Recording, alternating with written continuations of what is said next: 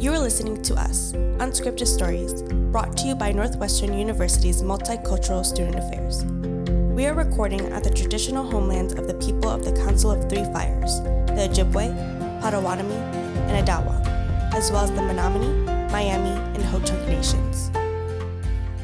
Welcome to another episode of Us Unscripted Stories.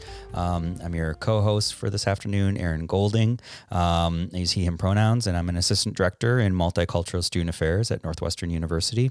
Um, I want to introduce or um, ask my co host to introduce themselves. Hey everyone, I'm Saeed Rezko. I use they, them pronouns, and I'm an office, an office assistant at MSA. Hi, um, yes, I'm I'm Joe Scaletti. Um, I use they, them, and she, her pronouns um, and I am a second year student. Um, and I have been an OA um, at Multicultural Student Affairs for two years now. So I'm very glad to be working here, and I'm very glad to be here in this space with all of you. And we are incredibly excited to welcome uh, Joe Bruchac to our conversation today, um, a native storyteller who's going to talk to us a lot about um, traditional storytelling and, and um, storytelling in general. Um, Joe, do you want to introduce yourself? Yes, uh, quite quite. Ba. Hello, my friends. De Louise Souza, My name is Joseph for the peaceful one. Salatogi, I don't know if he's on big, let alone that garden. I'm of the area we call Saratoga or the Medicine Spring Place, the Adirondack Mountain region of New York State. And uh, I'll know Bania, uh, human being is what I am. Dakiak, as are all of you. That's in the Abenaki language. Thank you, Joe. Um, and so just so you know, like the focus of our podcast is around storytelling and the power that storytelling has to build community and bring people together. Um, and and so that's kind of um, why we were really excited to talk about uh, storytelling with you. Um, and so for our first question, we're just wondering, why did you why did you become a storyteller? Is it something you always knew you wanted to do? I have to blame my children because I was a poet I actually uh, went to Cornell University as a major in wildlife conservation. where I started my interest in nature, and then transferred into English because I began doing creative writing classes, and went to Syracuse University on a writing fellowship. Got my master's degree plus a stipend, and uh, was writing poetry, getting published. My first book in 1971 was a book of poetry. But I have two sons, Jim and Jesse, and when they were kids, I really wanted them to hear the stories that I did not get to hear when I was a child. I grew up at a time when a lot of people were hiding their identity or didn't want to stand out as Native American. Uh, my sister Marge, who's the head of Native American Studies at the University of Pennsylvania, has described it as hiding in plain sight. Mm. A lot of our people in the New England area who were Native just did not draw attention to themselves because of all the the dispossession, the forced movement, the uh, actual murders that took place in many of our communities of indigenous people. I wanted my kids to hear stories, so I began telling them traditional stories. And a friend of mine named John Gill, who was a publisher of a, something called New American and Canadian Poetry and the Crossing Press, John said, I, I know you, I've seen you with your kids. I'm sure you must tell them stories. We're starting to do some children's books could you put together a, a collection of traditional stories that you tell your kids? And that was how my first book got published. Interestingly enough, you'll appreciate this. It was a collection of Seneca stories that I had uh, reworked, and I dealt with Seneca friends and also people such as, um, well, Arthur Parker, who was uh, of the Seneca descent on his father's side and had been a real scholar of his people. And um, Ely Parker, who was a hero of mine for uh, you know, all of my life practically since I first heard of him.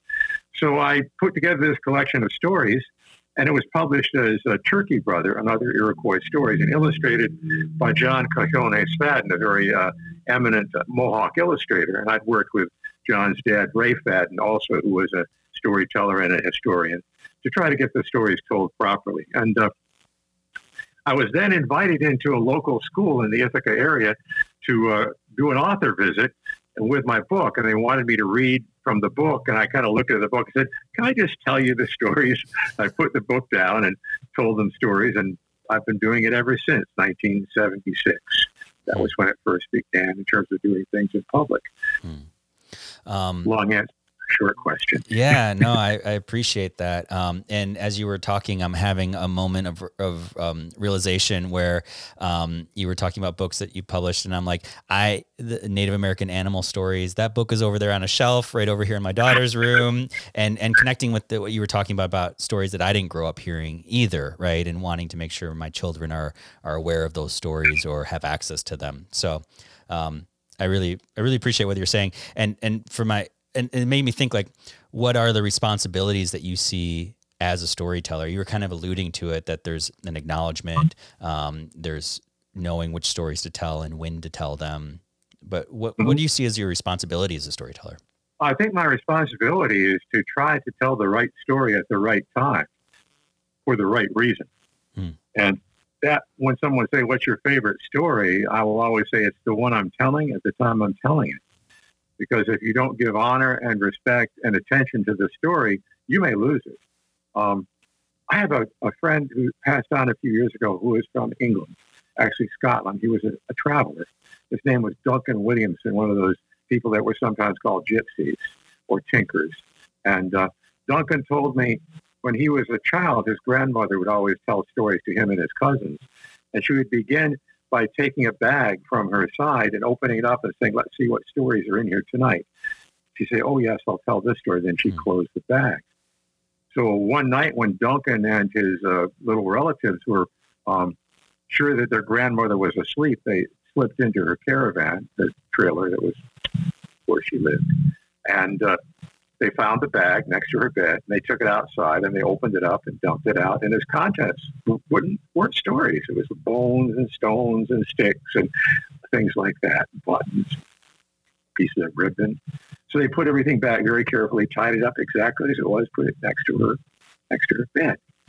And the next night, when the fire was lit and they gathered around the circle to hear stories, she said, "Let's see what stories."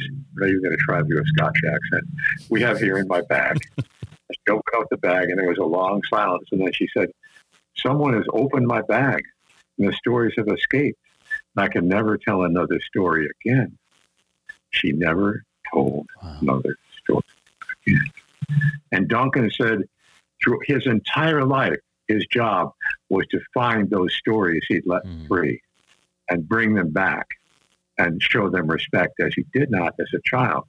And that's not a Native American story, but it's a story that I think we can understand in the context of traditional cultures Mhm. throughout.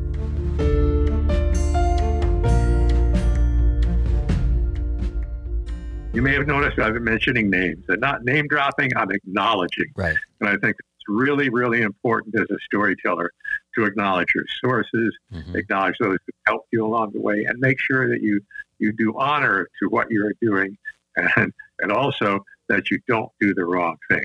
Mhm. There are stories I've learned that I can only tell at certain times, in certain circumstances.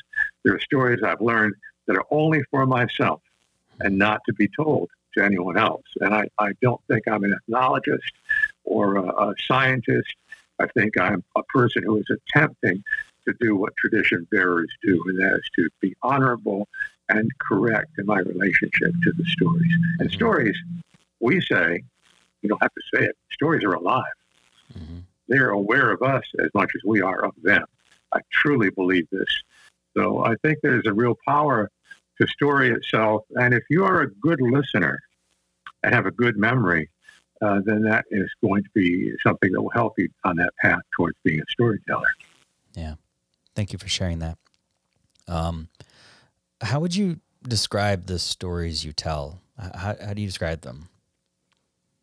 Well, I think that uh, it's interesting because um, ethnologists and people who study this sort of thing say there are myths, uh, there are legends, and uh, there are various things. I call them traditions.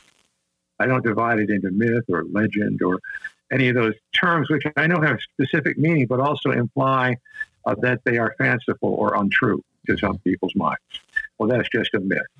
That's a legend. No one knows that really happened. Uh, but we do know that it happened in one way or another. So to me, they are traditions or they are truths. And that is important for me to, to see the story in that fashion. So that's how I describe them. And I don't break them up into divisions that they, these are people stories, these are animal stories, because the animals and the people are all together. I don't say creation stories because creation is in all things. But I do say that every one of those stories has two characteristics that I tell. One, it's entertaining. Mm-hmm. Could be entertaining in a scary way, or a funny way, or uh, a thoughtful way. But secondly, there's lesson within the story. And you, as the storyteller, should be aware at least of some of the lessons that story is meant to impart. Although I have to say, there are stories I've been telling for decades, and I'm always finding new lessons in some of them. And uh, occasionally I'll uh, do a storytelling program, let's say for a group of teachers, and I'll say, What lessons did you get from this story? And they'll start listing them, and invariably someone will say something I hadn't quite thought of in that way before. And I'll go, You know, you're right. It does have that aspect to it. So to me, I think you have to be very humble in the face of the stories you tell and recognize they have real power, which needs to be respected of.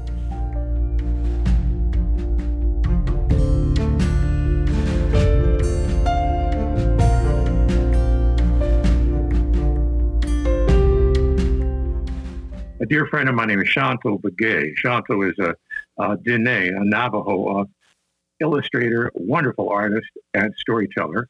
Has written a number of books for kids and illustrated ones by other people. Um, Coyote and Horned Toad is one of his. And we were just together on a Zoom broadcast uh, about a week or two ago. And uh, Shonto said, You know, the first snow has fallen. Now we can tell the stories of the little animals. And that is something that's part of the Dene tradition, as I understand it. And I'm just summarizing from my own understanding each snowfall opens another storytelling door. Hmm. So you can only tell these stories after the first snow, and then after the second snow, more can be added hmm. until finally the great stories of creation, which are told in the heart of winter. And here in the Northeast, we uh, we say among our various native people that uh, the storytelling time for many of our stories is between first frost and last frost, and they're not supposed to be told in the summertime because uh, you tell the story out of season, it may confuse things. The story should not be told um, when the animals can hear it. They uh, may say, "Oh, this is a story of how we got tricked by humans. We're not going to get tricked that way again." And uh, they also say that uh, snakes like to hear stories. So if you tell a story, I've heard that from my Seneca friends. If you tell a story at the wrong time, the snakes will come into your house to hear the story. And then when I was out in the pueblos, uh, friend of mine, Harold Littlebird, who is a uh, Laguna artist, storyteller, and writer, uh, he told me down there the same thing is true. They don't tell certain stories because the snakes will come into your into your house. And uh, actually, true story. Not that any of them are untrue, but true in the sense of the fact that it happened to me. I was at the Bay Area Storytelling Festival in California about 20 years ago. And uh, I told a story, and then I walked outside. It was in a big eucalyptus grove over the Monterey area, and a beautiful warm day in December. I thought, you know, it's about 70 degrees here.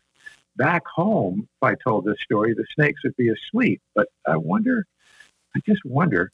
So I started walking across the clearing, and there on the other end of the clearing was a great big yellow rat snake coiled up looking right toward the tent where I've been telling that story. I kind of looked at the snake and I said, uh, I'm sorry if I brought you out here. You're not safe because there's a lot of really silly people who would be afraid of you, might try to hurt you. So could you come with me? And I put my hand down and it crawled up my arm and wrapped around my arm. Then I walked deeper into the forest. I said, I think it'll be safer here until all these people go away. And it crawled off and disappeared into the underbrush.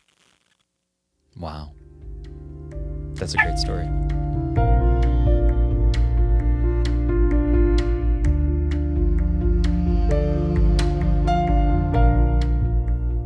I want to I want to bring Saeed in to ask uh, the next question. So um, I've been wondering about the significance of the relationship between the storyteller and the listener, mm-hmm. um, and kind of like um, wondering about um, if a if a personal connection between those two parties creates its own meaning of the story, or if the act of storytelling itself creates a connection between those two people. Not that those are mutually exclusive of, of each other, but just what your experience of that is. I think that a story is changed by being heard in the sense of its impact. If you have someone who is a listener, they're with you, uh, then that story is moving back and forth between taking on more life and more energy. Uh, we have a tradition which is similar all around the continent. A friend of mine named Johnny Moses, who's a wonderful Pacific Northwest storyteller, in the Lushootseed tradition, knows, I believe it is six different coastal languages of uh, that Oregon and Washington area. And each one has a specific call and response within it. So he says a word, and everyone who's listening repeats a word back to him. In our tradition in the Northeast, among the uh, Haudenosaunee and also among the uh, Abenaki people, we'd say ho, and the listener says hey. That reinforces the connection, lets you know you're being heard, and that they're they're still listening. If you go to Haiti, in Haiti, I discovered it's creek crack. Hmm. Uh, and I lived for three years in Ghana, West Africa, as a teacher, a volunteer. And uh, there, when you start a story, you'd say, Misiglilu, this is an Ewe, Misiglilu, in the Amo dialect, Misiglilu. And those listening would say, Glinava, which is, shall I tell a story? Glinava, let Gli, the story come. So you can see there is a kind of a plug-in that occurs between the storyteller and the story and the listener or listeners. And I think that it, it changes the atmosphere. Plus, I believe that the stories that I tell are often evoked by the listeners. I don't get up in front of an audience having planned to tell a story. Hmm. Everything I'm saying to you today, none of this is planned. I'm just whatever is coming is coming. I didn't think about it ahead of time. And uh, uh, my really dear friend Oren Lyons, who is a, one of the faith keepers of the Onondaga Nation, uh, really amazing human being. Um, Oren has said, "I just trust that the Creator will give me the words to speak when it's time for me to stand up," and uh, which is a great example. So that relationship between the uh, the storyteller and the audience. I believe the storyteller is part of the audience. She is hearing the story at the same time she tells it, uh, just as much as is the person who's never heard that story before.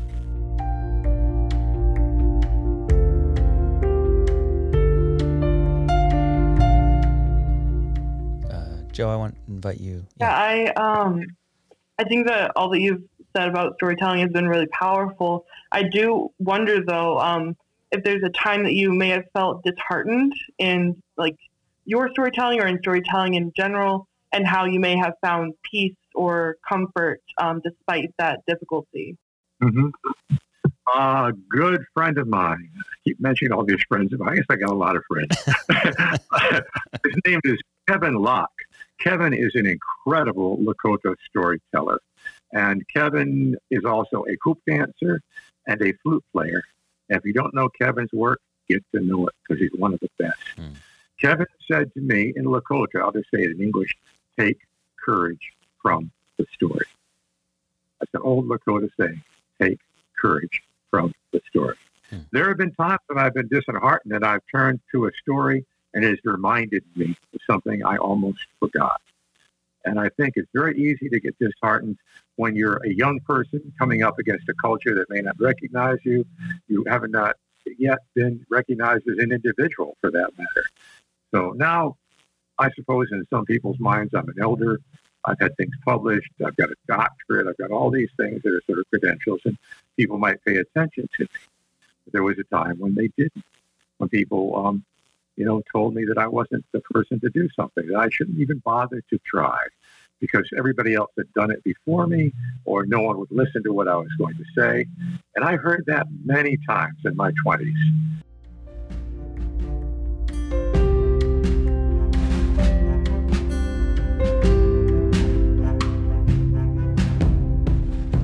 How, how do how do stories help vitalize and sustain native communities? What's your opinion on that? Well, I think that the story is a common heritage. It's something that you all hold together. It's not something owned by any one person, and that the story often tells of you and your people in ways that gives you, as my friend Kevin Locke said, courage. It also gives you a sense of who you are and belonging. It helps you to understand the world around you better. And also, quite frankly, it is a great way to teach without really obviously teaching. It's not like you should know this. Mm-hmm. You know, that's not it. And storytelling is not a true false question. You know, it's not. There's not any one way to interpret it. Well, there are ways it can be misinterpreted. But that fact that a story is such an open-ended, open-minded thing, the mind of the story is open to the people. And I know communities where um, they have revitalized their language and revitalized their storytelling, and they found it has given great strength and uh, great purpose to have that there. So within traditional cultures, often the, the writer, in this case would be the oral tradition, the one who told the story, was really honored and respected. In fact, uh, you know, seen as a heroic person. Mhm. That woman, that man who uh, held on to those stories and shared them was doing it not for themselves, but for the community. And I think that uh, storytelling does help reinforce or maybe begin to reconnect community. I think of when I think of traditional stories, I think of stories that are, um, you know, time immemorial, right? They're old, they've been around forever, um, and and those are the traditional stories, right? Like tr- I'm using air quotes here, traditional stories, right? Um, and I'm wondering, you know, for me, I'm always like, well, does that leave room for new stories to be created and new stories to tell? Um, and so I, I'm wondering your thoughts on that. And then also, what are the stories of today that future generations might need to hear? Yeah. No, there's always new stories being being created. There's always new stories that talk of people, for example. Things that people have done become storytelling. I have a whole series of stories I tell about one of my heroes, Jim Thorpe. Hmm. And those stories about Jim Thorpe, like traditional stories, are sometimes very amusing, but they also teach a lot of lessons. And uh, let me give you an example. I've actually written three books about Jim now and did a documentary film for PBS called Jim Thorpe, World's Greatest Athlete. Mm-hmm. And while we were interviewing people for the film, uh, one of the people we interviewed was one of Jim's sons, Jack Thorpe, who became a buddy of mine. Jack was just incredible. And uh, Jack told this story about his father. And I'll tell you the story. The story is that when Jim Thorpe, in his later years, began working in the movies in Hollywood, one of his jobs was to recruit other native actors to be on films. So he was involved in a great many Hollywood films, and sometimes uh, actually got to speak a few words, but mostly it was bit parts. There was one film that was being made, which was uh, starring a man named Errol Flynn. Now, people today may not know who Errol Flynn was, but he was a, a great sort of macho hero. He played pirates and, um, you know, men of adventure, and he was really a terrible human being. Mm. Uh, quite frankly, the man was a slime ball, honestly. And uh, Errol Flynn had this reputation of being a tough guy, but it was well known that any time he was on a movie set, if he picked a fight with anyone, that person had to go down fast because Mr. Flynn needed it, and they shouldn't touch Mr. Flynn's face under any circumstances. Uh, so the filming was paused for a while. He was playing the part of George Armstrong Custer in this movie. They died with their boots on. And Jim Thorpe was, you know, sitting with a bunch of other Indian extras, and one of the Indian extras said to Jim, who was then in his late fifties, "Hey Jim, can you still do that trick with a sledgehammer?" And Jim said, "Well, I could give it a try." And they said, "Well, here's a sledgehammer." So they handed Jim a uh, ten-pound sledgehammer. He took it by the handle, held it out, and then just did like this, brought it back, and touched the hammer to his nose, and then straightened his hand out again. Now, if you've ever held out a sledgehammer by the end of its handle, try that sometime. Mhm. It's almost impossible to Mhm. do. Errol Flynn was walking by at that moment. He said, Oh, I can do that. And he grabbed the sledgehammer and boom, hit himself in the head, made a big knot on his head. They had to pause filming. So later that day, Jim and a bunch of the other Indian extras are over across the street sitting at this bar, the Brown Derby. And who should walk in but Errol Flynn, dressed as George Armstrong Custer, still wearing the same outfit. And he sees Jim Thorpe, and Jim has his back turned. So Errol Flynn sneaks up behind him, pulls back his fist, is about to sucker punch Jim from behind. And Jim just goes, and knocks Errol Flynn out cold. He's laying there quivering on the floor. Jim Thorpe stands up and says, Custer's stuff is still weak. so, so Jack told that story, and it's in the movie. It's in the documentary film that we made. But I started laughing. I couldn't stop laughing. and finally, Jack said, Joe, I know it's a funny story, but why are you still laughing? I said, Jack, Jack, let me tell you something. I have a friend named Swift Eagle, who's Pueblo, and your dad recruited him into the movies. He was on that movie set. He was in that bar. He saw that happen. He told me that story 30 years ago, and Jack said, You mean it really happened? so to me, that's a modern story, but it's also a traditional story. Hmm. It is part of a tradition of characters that are tricksters, characters that are heroes, heroes, characters that do foolish things and get their comeuppance. And so the story within a story is also that Jim's son, Jack, didn't even realize it was a true story. so uh, I love telling that story about Jim Thorpe. Yeah. And I think that stories like that are still happening every day. And I've even seen or heard stories where a traditional hero, um, like, say, uh, Manabozho, suddenly shows up in modern form steps into the story. Or uh, the story that we have in our Beneke tradition about how Glus Gomba, who was our changer hero, uh, went across to Europe and met the King of France and had a contest with him and won the contest. Hmm. And that story had to have come about, you know, after European arrival in this Wisconsin. So stories are always coming, they're always being created, there will always be more stories. Well, uh, Joseph Bruchac, it was great speaking with you. Um, really appreciate you taking some time to um, talk to us on our podcast, and um, I hope we can remain in, in contact going forward. Take care. As we say in the Beneke language, um, Ulipam which means have a good journey. Sleep well. Ulibasi, dream well.